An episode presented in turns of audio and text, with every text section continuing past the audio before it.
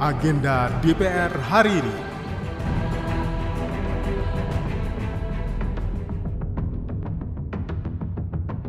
Halo, apa kabar? Saya Tiara Mustika, kembali mengajak Anda mencermati agenda kerja Wakil Rakyat hari ini, Kamis, 8 Desember 2022.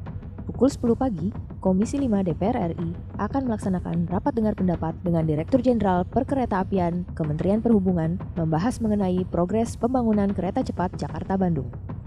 Komisi 6 DPR RI akan melaksanakan rapat dengar pendapat dengan Direktur Utama PT Jasara Harja dan PT Asuransi Jasa Indonesia untuk membahas kinerja korporasi dan produk asuransi gagal panen untuk PT Asuransi Jasa Indonesia. Sementara Panja Rancangan Undang-Undang Pengembangan dan Penguatan Sektor Keuangan atau RUU PPSK akan menggelar laporan tim musyawarah atau tim sinkronisasi kepada panitia kerja. Pukul 1 siang, Komisi 9 DPR RI akan melaksanakan audiensi dengan pengurus perkumpulan mantan karyawan Viko Indonesia terkait penyelesaian pesangon karyawan yang dipensiunkan dini. Pukul 2 siang, Komisi 11 DPR RI akan melaksanakan rapat kerja dengan Menteri Keuangan RI, Menteri Investasi atau Kepala BKPM RI, Menteri Koperasi dan Usaha Kecil dan Menengah RI, serta Menteri Hukum dan HAM RI terkait pandangan fraksi dan pengambilan keputusan RUU PPSK. Demikian agenda DPR hari ini.